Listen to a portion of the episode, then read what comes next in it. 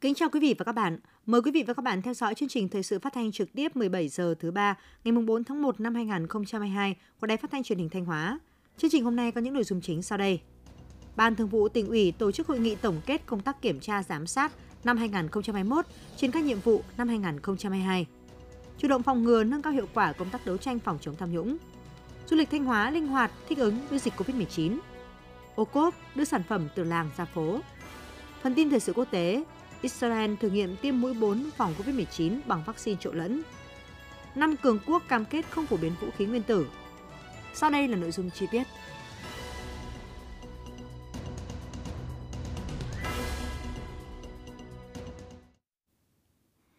Thưa quý vị và các bạn, hôm nay ngày 4 tháng 1, Ban Thường vụ tỉnh ủy tổ chức hội nghị tổng kết công tác kiểm tra, giám sát năm 2021, triển khai nhiệm vụ năm 2022. Dự hội nghị có các đồng chí Đỗ Trọng Hưng, Ủy viên Trung ương Đảng, Bí thư tỉnh ủy, Chủ tịch Hội đồng nhân dân tỉnh, Đỗ Minh Tuấn, Phó Bí thư tỉnh ủy, Chủ tịch Ủy ban nhân dân tỉnh, Trịnh Tuấn Sinh, Phó Bí thư tỉnh ủy, đại diện lãnh đạo Ủy ban Kiểm tra Trung ương, các đồng chí trong Ban Thường vụ tỉnh ủy, các đồng chí Phó Chủ tịch Hội đồng nhân dân, Phó Chủ tịch Ủy ban dân tỉnh, tin của phóng viên Đức Đồng. Trong năm 2021, Ban Thường vụ tỉnh ủy và cấp ủy tổ chức Đảng đã thể hiện quyết tâm chính trị cao, chủ động đề ra nhiều chủ trương biện pháp để lãnh đạo chỉ đạo tổ chức thực hiện toàn diện nhiệm vụ kiểm tra giám sát thi hành kỷ luật Đảng, công tác quán triệt triển khai thực hiện các nghị quyết, quy định của Trung ương và của tỉnh ủy về công tác kiểm tra giám sát được quan tâm, nhận thức các cấp ủy, tổ chức Đảng và các cán bộ đảng viên về vai trò tầm quan trọng của công tác kiểm tra giám sát kỷ luật của Đảng được nâng lên. Các cấp ủy, tổ chức Đảng và Ủy ban kiểm tra các cấp đã bám sát yêu cầu nhiệm vụ chính trị và công tác xây dựng Đảng, chủ động xây dựng quy chế làm việc, chương trình kiểm tra giám sát toàn khóa vào năm 2021, sửa đổi bổ sung ban hành mới các quy chế quy định về công tác kiểm tra giám sát kỷ luật của Đảng. Nội dung kiểm tra giám sát ngày càng đi vào chiều sâu, có trọng tâm trọng điểm, tập trung vào những vấn đề phức tạp, dễ nảy sinh tiêu cực, những vấn đề bức xúc mà cán bộ, đảng viên và nhân dân quan tâm. Thường xuyên kiểm tra giám sát đối với đảng viên là người đứng đầu cấp ủy, thủ trưởng cơ quan đơn vị. Các cấp ủy và ủy ban kiểm tra các cấp đã tập trung cao cho công tác kiểm tra giám sát, phục vụ nhiệm vụ bầu cử đại biểu Quốc hội khóa 15 và đại biểu Hội đồng nhân dân các cấp – kiểm tra giám sát việc triển khai thực hiện nghị quyết đại hội 13 của Đảng, nghị quyết đại hội Đảng bộ tỉnh lần thứ 19 và nghị quyết đại hội Đảng bộ các cấp. Bám sát chức năng nhiệm vụ của mình, Ủy ban kiểm tra tỉnh ủy và Ủy ban kiểm tra các cấp đã tập trung thực hiện tốt nhiệm vụ trọng tâm là kiểm tra tổ chức đảng và đảng viên khi có dấu hiệu vi phạm. Qua kiểm tra giám sát đã giúp các cấp ủy, tổ chức đảng đánh giá đúng ưu điểm, chỉ rõ những thiếu sót, khuyết điểm trong việc lãnh đạo chỉ đạo và tổ chức thực hiện nhiệm vụ chính trị ở từng địa phương, cơ quan đơn vị, từ đó thực hiện các biện pháp chấn chỉnh, khắc phục kịp thời và xử lý nghiêm đối với những trường hợp vi phạm, đảm bảo công khai dân chủ đúng quy trình quy định. Kết quả kiểm tra giám sát và thi hành kỷ luật được công khai kịp thời trên các phương tiện thông tin đại chúng, có tác động giáo dục, cảnh tỉnh, săn đe, được cán bộ, đảng viên và nhân dân đồng tình ủng hộ.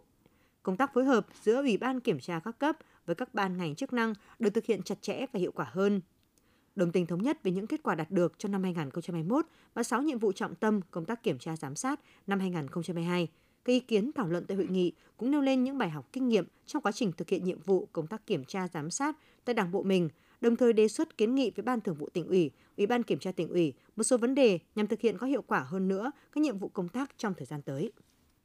Phát biểu tại hội nghị, đồng chí Bí thư tỉnh ủy Đỗ Trọng Hưng ghi nhận và đánh giá cao những kết quả mà các cấp ủy, tổ chức đảng, ủy ban kiểm tra các cấp đã đạt được trong công tác kiểm tra giám sát, đóng góp rất quan trọng vào thành tích chung của tỉnh trong năm 2021 vừa qua. Đồng chí Bí thư tỉnh ủy khẳng định những kết quả đó vừa góp phần giữ vững kỷ cương, tăng cường kỷ luật của Đảng, tạo sự đoàn kết thống nhất trong nội bộ cấp ủy, tổ chức Đảng, vừa góp phần nâng cao năng lực lãnh đạo và sức chiến đấu của Đảng, xây dựng Đảng bộ tỉnh ngày càng trong sạch vững mạnh. Bên cạnh đó, đồng chí Bí thư tỉnh ủy cũng thẳng thắn chỉ ra những tồn tại hạn chế, trong đó nêu rõ một số cấp ủy, ủy ban kiểm tra xác định nội dung kiểm tra giám sát chưa có trọng tâm trọng điểm, chưa đi vào các lĩnh vực nhạy cảm, phức tạp, tồn động, dễ phát sinh vi phạm, thiếu chủ động trong việc nắm tình hình và phát hiện, xử lý kỷ luật tổ chức đảng và đảng viên vi phạm. Việc tự kiểm tra, tự phát hiện và xử lý vi phạm trong nội bộ vẫn là khâu yếu, có khuyết điểm, sai phạm của tổ chức đảng, đảng viên chậm để phát hiện xử lý kéo dài. Chất lượng và hiệu quả của một số cuộc kiểm tra giám sát còn thấp, tác dụng gian đe còn hạn chế. Kiểm tra giám sát đối với cấp ủy viên cung cấp, người đứng đầu, cán bộ chủ chốt chưa mạnh mẽ, hoạt động giám sát chưa rõ nét. Đồng chí Bí thư tỉnh ủy Đỗ Trọng Hưng nhấn mạnh, hiện nay vị trí vai trò uy tín của Ủy ban kiểm tra các cấp đang được đề cao, quyền hạn, trách nhiệm đã được mở rộng. Trung ương, Ban Thường vụ tỉnh ủy, cấp ủy các cấp đặc biệt quan tâm. Đó là cơ sở tiền đề quan trọng để toàn ngành kiểm tra Đảng hoạt động có hiệu lực, hiệu quả cao hơn nữa đồng chí Bí thư tỉnh ủy đề nghị trong năm 2022, các cấp ủy, tổ chức đảng, ủy ban kiểm tra các cấp cần tiếp tục nhận thức sâu sắc và đầy đủ hơn nữa vị trí vai trò, tầm quan trọng của công tác kiểm tra giám sát, kỷ luật đảng. Tổ chức thật tốt việc học tập, nghiên cứu quán triệt nghị quyết, chỉ thị, kết luận quy định, quy chế và hướng dẫn về công tác kiểm tra giám sát, kỷ luật của Đảng. Trọng tâm là quy định số 22, quy định số 37 và kết luận số 21 của Ban chấp hành Trung ương – kiên quyết đấu tranh chống chủ nghĩa cá nhân, ngăn chặn đẩy lùi, xử lý nghiêm cán bộ đảng viên suy thoái về tư tưởng chính trị, đạo đức lối sống, biểu hiện tự diễn biến, tự chuyển hóa, kết hợp chặt chẽ hài hòa giữa xây và chống. Xây là nhiệm vụ cơ bản chiến lược lâu dài, chống là nhiệm vụ quan trọng, cấp bách, thường xuyên. Cùng với đó, bám sát các quy định của Trung ương và quy định của cấp ủy, ủy ban kiểm tra cấp trên, các cấp ủy đảng và ủy ban kiểm tra các cấp cần tiếp tục ra soát sửa đổi, bổ sung, ban hành mới các quy định, hướng dẫn về công tác kiểm tra giám sát, thi hành kỷ luật Đảng, đảm bảo đồng bộ chặt chẽ khoa học, tạo cơ sở cho việc triển khai thực hiện.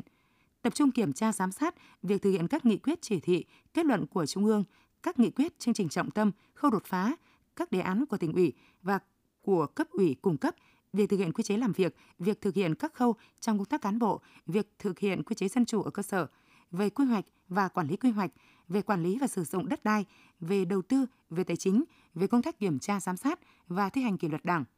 Cấp ủy, ủy ban kiểm tra các cấp phải xác định nhiệm vụ giám sát là phục vụ nhiệm vụ chính trị của địa phương cơ quan đơn vị và là một nhiệm vụ trọng tâm của công tác xây dựng Đảng. Vì vậy, phải tích cực chủ động đổi mới, quyết liệt trong lãnh đạo chỉ đạo, tổ chức thực hiện nhiệm vụ kiểm tra giám sát theo điều lệ Đảng và các quy định liên quan, bảo đảm kiểm tra có trọng tâm trọng điểm, giám sát phải mở rộng, và công tác kiểm tra giám sát phải được tiến hành thường xuyên toàn diện, công khai dân chủ, thận trọng và chặt chẽ. Trong đó lấy cảnh báo, phòng ngừa, ngăn chặn là chính, tập trung lãnh đạo chỉ đạo việc thi hành kỷ luật, bảo đảm công tâm khách quan đúng khuyết điểm, tăng cường phối hợp giữa công tác kiểm tra giám sát của Đảng với công tác thanh tra kiểm toán, điều tra truy tố xét xử của nhà nước.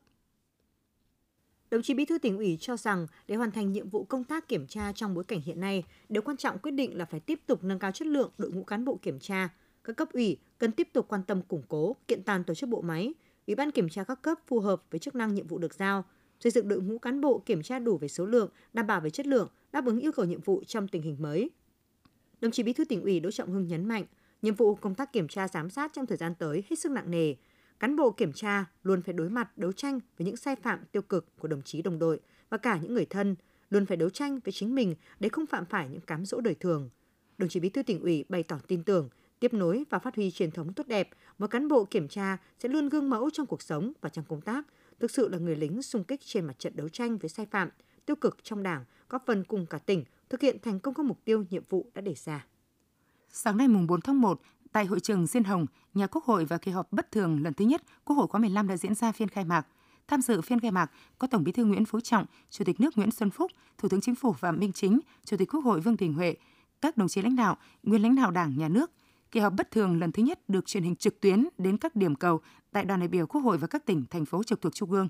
Dự phiên khai mạc tại điểm cầu Thanh Hóa có các đồng chí Lại Thế Nguyên, Phó Bí thư Thường trực Tỉnh ủy, Trường đoàn đại biểu Quốc hội tỉnh Thanh Hóa, Mai Văn Hải, Phó trưởng đoàn đại biểu Quốc hội tỉnh, Nguyễn Quang Hải, Phó Chủ tịch Hội đồng nhân dân tỉnh, Đầu Thanh Tùng, Phó Chủ tịch Ủy ban dân tỉnh, các đại biểu Quốc hội đang công tác tại tỉnh Thanh Hóa và đại diện lãnh đạo Ủy ban Mặt trận Tổ quốc tỉnh, tin của phóng viên Hữu Đại. Phát biểu khai mạc kỳ họp, Chủ tịch Quốc hội Vương Đình Huệ cho biết, trong năm 2021 và nhất là quý 3 năm 2021, làn sóng dịch COVID-19 lần thứ tư đã tác động nặng nề đến mọi mặt đời sống kinh tế xã hội. Với sự chỉ đạo đúng đắn kịp thời của lãnh đạo Đảng, Nhà nước trong việc chuyển hướng chiến lược nhiệm vụ phòng chống dịch sang thích ứng an toàn linh hoạt, kiểm soát hiệu quả dịch COVID-19, tình hình kinh tế xã hội những tháng cuối năm đã có chuyển biến tích cực. Tuy nhiên, nền kinh tế vẫn còn đối diện với nhiều khó khăn thách thức – tình hình dịch bệnh còn diễn biến phức tạp khó lường cả ở trong nước và trên thế giới. Trên cơ sở yêu cầu cấp thiết của đất nước, Ủy ban Thường vụ Quốc hội đã quyết định triệu tập kỳ họp bất thường lần thứ nhất nhằm kịp thời xem xét quyết định một số vấn đề lớn, quan trọng cấp bách về kinh tế xã hội, tài chính ngân sách để hỗ trợ kịp thời cho chương trình phòng chống dịch COVID-19 và chương trình phục hồi và phát triển kinh tế xã hội. Về nội dung của kỳ họp bất thường, Chủ tịch Quốc hội cho biết Quốc hội sẽ xem xét quyết định những nội dung quan trọng gồm Thứ nhất, Quốc hội xem xét thông qua nghị quyết về chính sách tài khóa tiền tệ để hỗ trợ triển khai chương trình phục hồi và phát triển kinh tế xã hội. Thứ hai, Quốc hội xem xét thông qua nghị quyết về chủ trương đầu tư dự án xây dựng công trình đường bộ cao tốc Bắc Nam phía Đông giai đoạn 2021-2025. Thứ ba, Quốc hội sẽ xem xét thông qua dự án luật sửa đổi bổ sung một số điều của luật đầu tư công, luật đầu tư theo phương thức đối tác công tư, luật đầu tư, luật đấu thầu, luật điện lực, luật doanh nghiệp, luật thuế tiêu thụ đặc biệt và luật thi hành án dân sự. Thứ tư, Quốc hội sẽ xem xét thông qua nghị quyết thí điểm một số cơ chế chính sách đặc thù phát triển thành phố Cần Thơ nhằm kịp thời thể chế hóa các nghị quyết của Trung ương, Bộ Chính trị về xây dựng và phát triển thành phố Cần Thơ.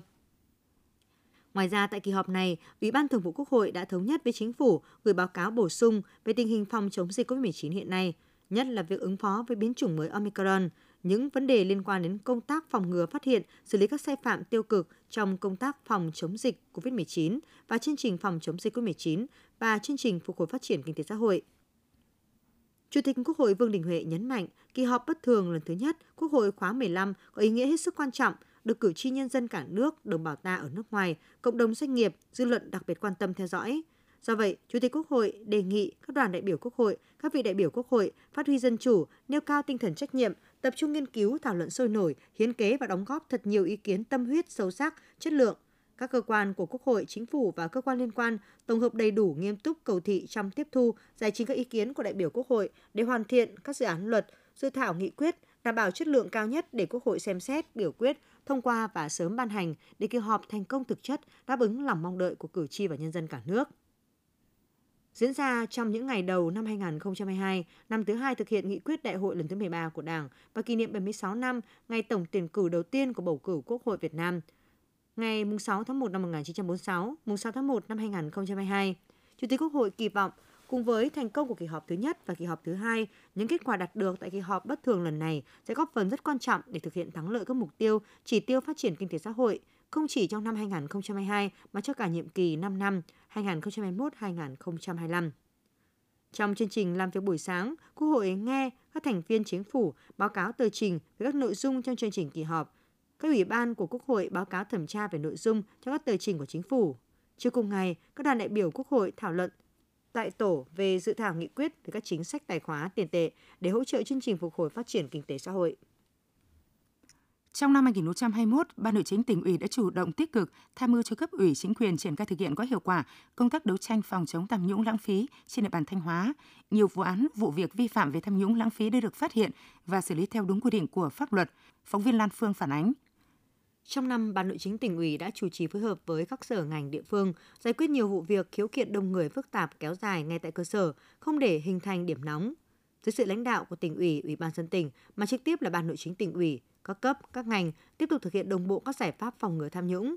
Năm 2021, các tổ chức thanh tra trong tỉnh triển khai 202 cuộc thanh tra hành chính, ban hành kết luận 168 cuộc. Qua thanh tra đã phát hiện sai phạm 188 tỷ đồng và 9,6 nghìn mét vuông đất, kiến nghị thu hồi gần 14,4 tỷ đồng, kiến nghị khác 173,8 tỷ đồng. Trong đó, Thanh tra tỉnh triển khai 28 cuộc, phát hiện vi phạm về kinh tế phải xử lý 180 tỷ đồng, kiến nghị thu hồi 11,2 tỷ đồng, đã thu 11,2 tỷ đồng, đạt 100%. Cơ quan công an đã điều tra xử lý 33 vụ, 74 bị can phạm tội về tham nhũng. Trong đó khởi tố mới 8 vụ 15 bị can về tội tham nhũng, phục hồi điều tra 5 vụ 9 bị can. Kết thúc điều tra, đề nghị truy tố 18 vụ 42 bị can. Viện Kiểm sát thụ lý giải quyết 22 vụ 51 bị can. Tòa án Nhân dân hai cấp thụ lý 14 vụ 37 bị cáo phạm các tội về tham nhũng, đã xét xử 11 vụ 25 bị cáo. Đồng chí Bùi Anh Linh, Phó trưởng ban Thường trực Ban Nội chính tỉnh ủy Thanh Hóa nói. Trong năm 2022 thì chúng ta cần phải tập trung thực hiện tốt các cái nhiệm vụ sau đây. Thứ nhất là các cấp ủy, chính quyền, các cơ quan chức năng là phải dự báo và đánh giá đúng tình hình, kịp thời phát hiện những vấn đề nổi cộng về an ninh, trật tự, để lãnh đạo, chỉ đạo, xử lý kịp thời, tăng cường đấu tranh, kiềm chế, làm giảm các loại tội phạm và vi phạm ừ, pháp luật. Và chú trọng quan tâm, làm tốt cái công tác tiếp công dân, giải quyết khiếu nại, tố cáo, tăng cường cái công tác kiểm tra, giám sát của đảng, thanh tra của nhà nước, tập trung vào một số các cái lĩnh vực nhạy cảm, dễ phát sinh, tiêu tiêu cực tham nhũng, hoặc cái lĩnh vực mà có nhiều đơn thư. Và chú trọng cái công tác phát hiện và xử lý đối với các hành vi tham nhũng, nhất là cái tham nhũng vật nhũng nhiễu gây cái tác động hậu quả tiêu cực những kết quả trong công tác nội chính phòng chống tham nhũng đã góp phần siết chặt kỷ luật kỷ cương, thực hiện nghiêm các quy định của nhà nước trong thực thi công vụ ở các cơ quan công quyền, giữ vững an ninh chính trị và ổn định xã hội, tạo môi trường thuận lợi cho sự phát triển kinh tế xã hội của tỉnh.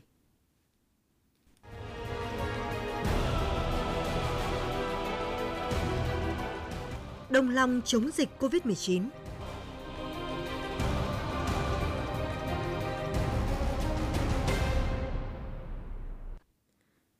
quý vị và các bạn, sau 3 năm triển khai chương trình mỗi xã một sản phẩm, đến nay tỉnh Thanh Hóa đã có 158 sản phẩm được công nhận đạt chuẩn ô cốp cấp tỉnh, trong đó có một sản phẩm ô cốp cấp quốc gia.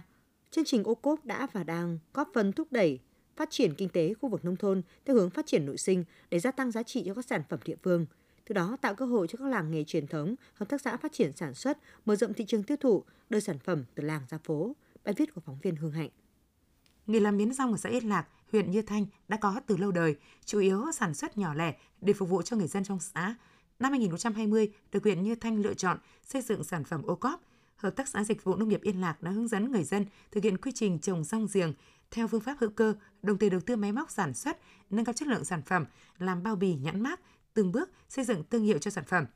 Nhờ đó, miến rong Yên Lạc đã được công nhận đạt chuẩn 3 sao sản phẩm ô cốp tỉnh Thanh Hóa.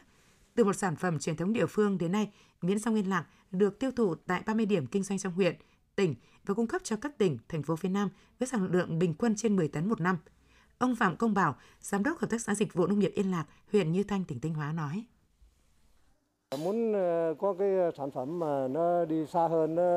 được rộng hơn, nhiều hơn thì phải xây dựng cái vùng nguyên liệu. Năm 2022 đến ờ, 2025 thì kế hoạch cho là mở rộng từ 20 đến 25 ha đã Nâng cao cái chất lượng của sản phẩm lên thì ờ, không những là đi hoạt động ở các cái tỉnh trong nước mà có cái nguyện vọng là làm sao mà cái chất lượng nâng cao được lên hơn nữa là tiêu thụ được ra các cái nước lân cận. Hợp tác xã Nông Lâm nghiệp Bình Sơn huyện Triệu Sơn là một trong những đơn vị đầu tiên có hai sản phẩm được công nhận đạt chuẩn ô cốp cấp tỉnh năm 2019. Từ việc duy trì, phát triển sản phẩm chè và mật ong đã có từ nhiều đời của địa phương, hợp tác xã đã tập hợp hàng trăm hộ dân sản xuất gắn với chế biến theo tiêu chuẩn ô. Năm 2021, hợp tác xã đã phát triển thêm hai sản phẩm là chè xanh túi lọc và chè cà gai leo đạt 3 sao ô cốp. Sau khi đạt chuẩn, các sản phẩm của hợp tác xã đã tiêu thụ trên 30 tỉnh, thành trong cả nước, tạo nên thương hiệu chè đặc sản của Thanh Hóa, doanh thu tăng 30% so với trước đây. Ông Lê Đình Tú, Giám đốc Hợp tác xã Nông Lâm nghiệp Bình Sơn, huyện Triệu Sơn, tỉnh Thanh Hóa cho biết. Thì từ khi tham gia sản phẩm ô cốp đến nay thì, thì à, các sản phẩm ở như Bình Sơn thì được tiêu thụ cho bà con nhân dân. Thứ nhất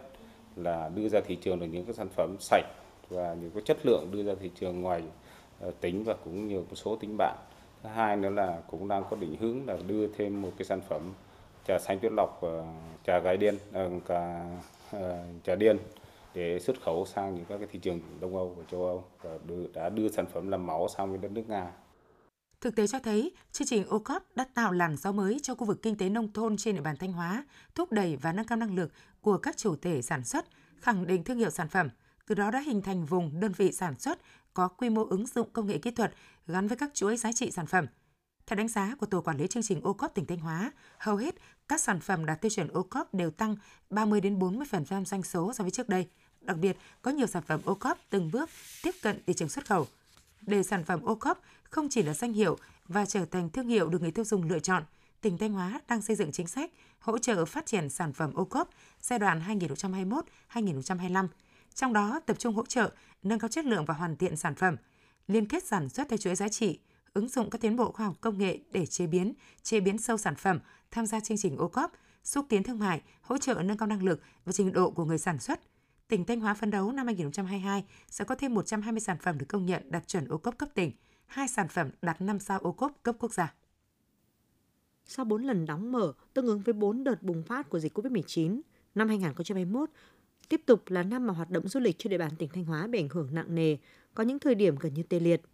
Các doanh nghiệp du lịch đứng trước nguy cơ cạn kiệt nguồn lực, các phương án kịch bản phát triển du lịch gần như bị vô hiệu hóa, Vì vậy, các chỉ tiêu du lịch trong năm 2021 cũng đều giảm sâu và không đạt. Phóng viên Mai Phương phản ảnh.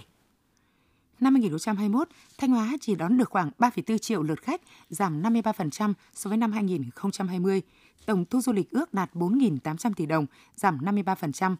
Gần 23.000 lao động mất việc làm, hơn 600 cơ sở lưu trú phải đóng cửa.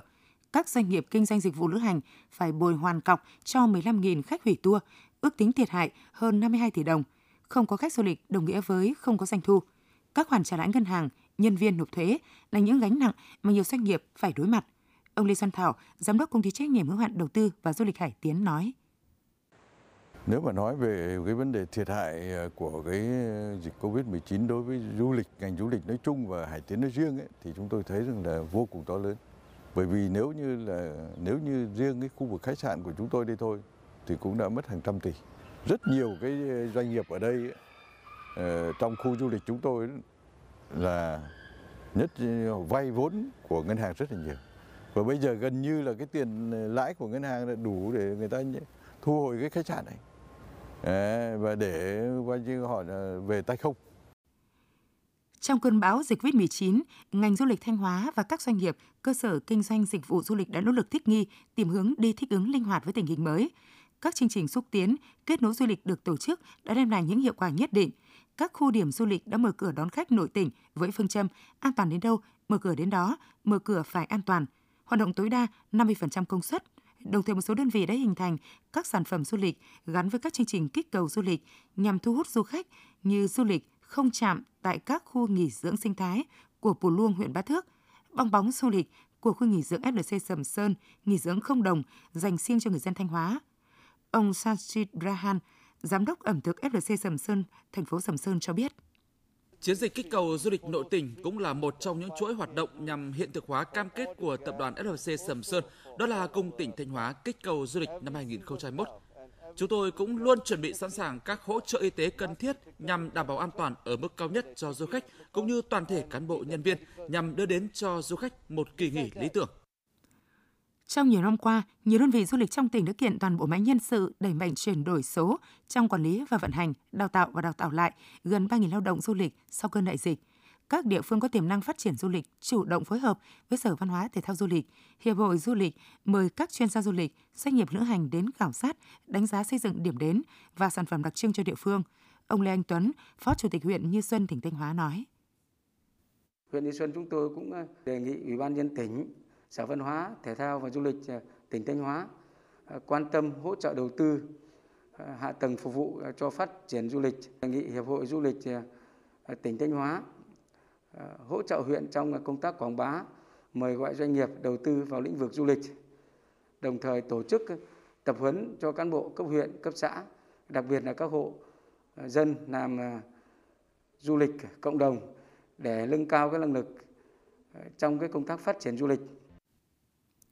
Đặc biệt trong năm 2021, ngành du lịch Thanh Hóa chứng kiến nhiều dự án tổ hợp có quy mô lớn được khởi công như dự án quảng trường biển, trục cảnh quan lễ hội thành phố Sầm Sơn, dự án Flamingo quảng trường khu B, huyện Hoàng Hóa, khu phức hợp khách sạn, trung tâm thương mại dự án khu quần thể nghỉ dưỡng khoáng nóng tại huyện Quảng Sương. Bà Vương Thị Hải Yến, Phó Giám đốc Sở Văn hóa Thể thao và Du lịch Thanh Hóa nói. Năm 2021 thì lại là một cái năm rất là nổi bật về công tác thu hút đầu tư du lịch ừ, với nhiều những cái ờ, dự án, những cái tổ hợp du lịch có quy mô lớn và ừ, từ những cái tập đoàn mà có tiềm lực du lịch và có cái tài chính và cái kinh nghiệm cũng như là uy tín ở trong nước. Hiện tại thì ngành đang chú trọng để mà ờ, thu hút đầu tư và đẩy nhanh tiến độ các dự án du lịch lớn để mà hình thành những cái sản phẩm du lịch ờ, có cái tính cạnh tranh cao cũng như là thu hút khách mạnh khi mà dịch bệnh được kiểm soát. Dù dịch bệnh đã ảnh hưởng nặng nề, tuy nhiên, công tác phòng chống dịch được kiểm soát tốt là cơ sở quan trọng để Thanh Hóa tăng cường các hoạt động xúc tiến, quảng bá du lịch với thông điệp Thanh Hóa điểm đến an toàn, thân thiện và hấp dẫn. Vấn đề trong năm tới đó là ngành du lịch Thanh Hóa cần có một chương trình kích cầu thực sự hiệu quả, có tính liên kết để phục hồi trong trạng thái bình thường mới và thu hút khách du lịch một cách bền vững. Quý vị và các bạn vừa nghe chương trình thời sự phát thanh của Đài Phát thanh Truyền hình Thanh Hóa, thực hiện chương trình biên tập viên Trần Hà, các phát thanh viên Kim Thanh Minh Thu cùng kỹ thuật viên Thanh Hằng, tổ chức sản xuất Nguyễn Thanh Phương chịu trách nhiệm nội dung Hà Đình Hậu. Tiếp ngay sau đây, mời quý vị và các bạn cùng theo dõi bản tin thời sự quốc tế.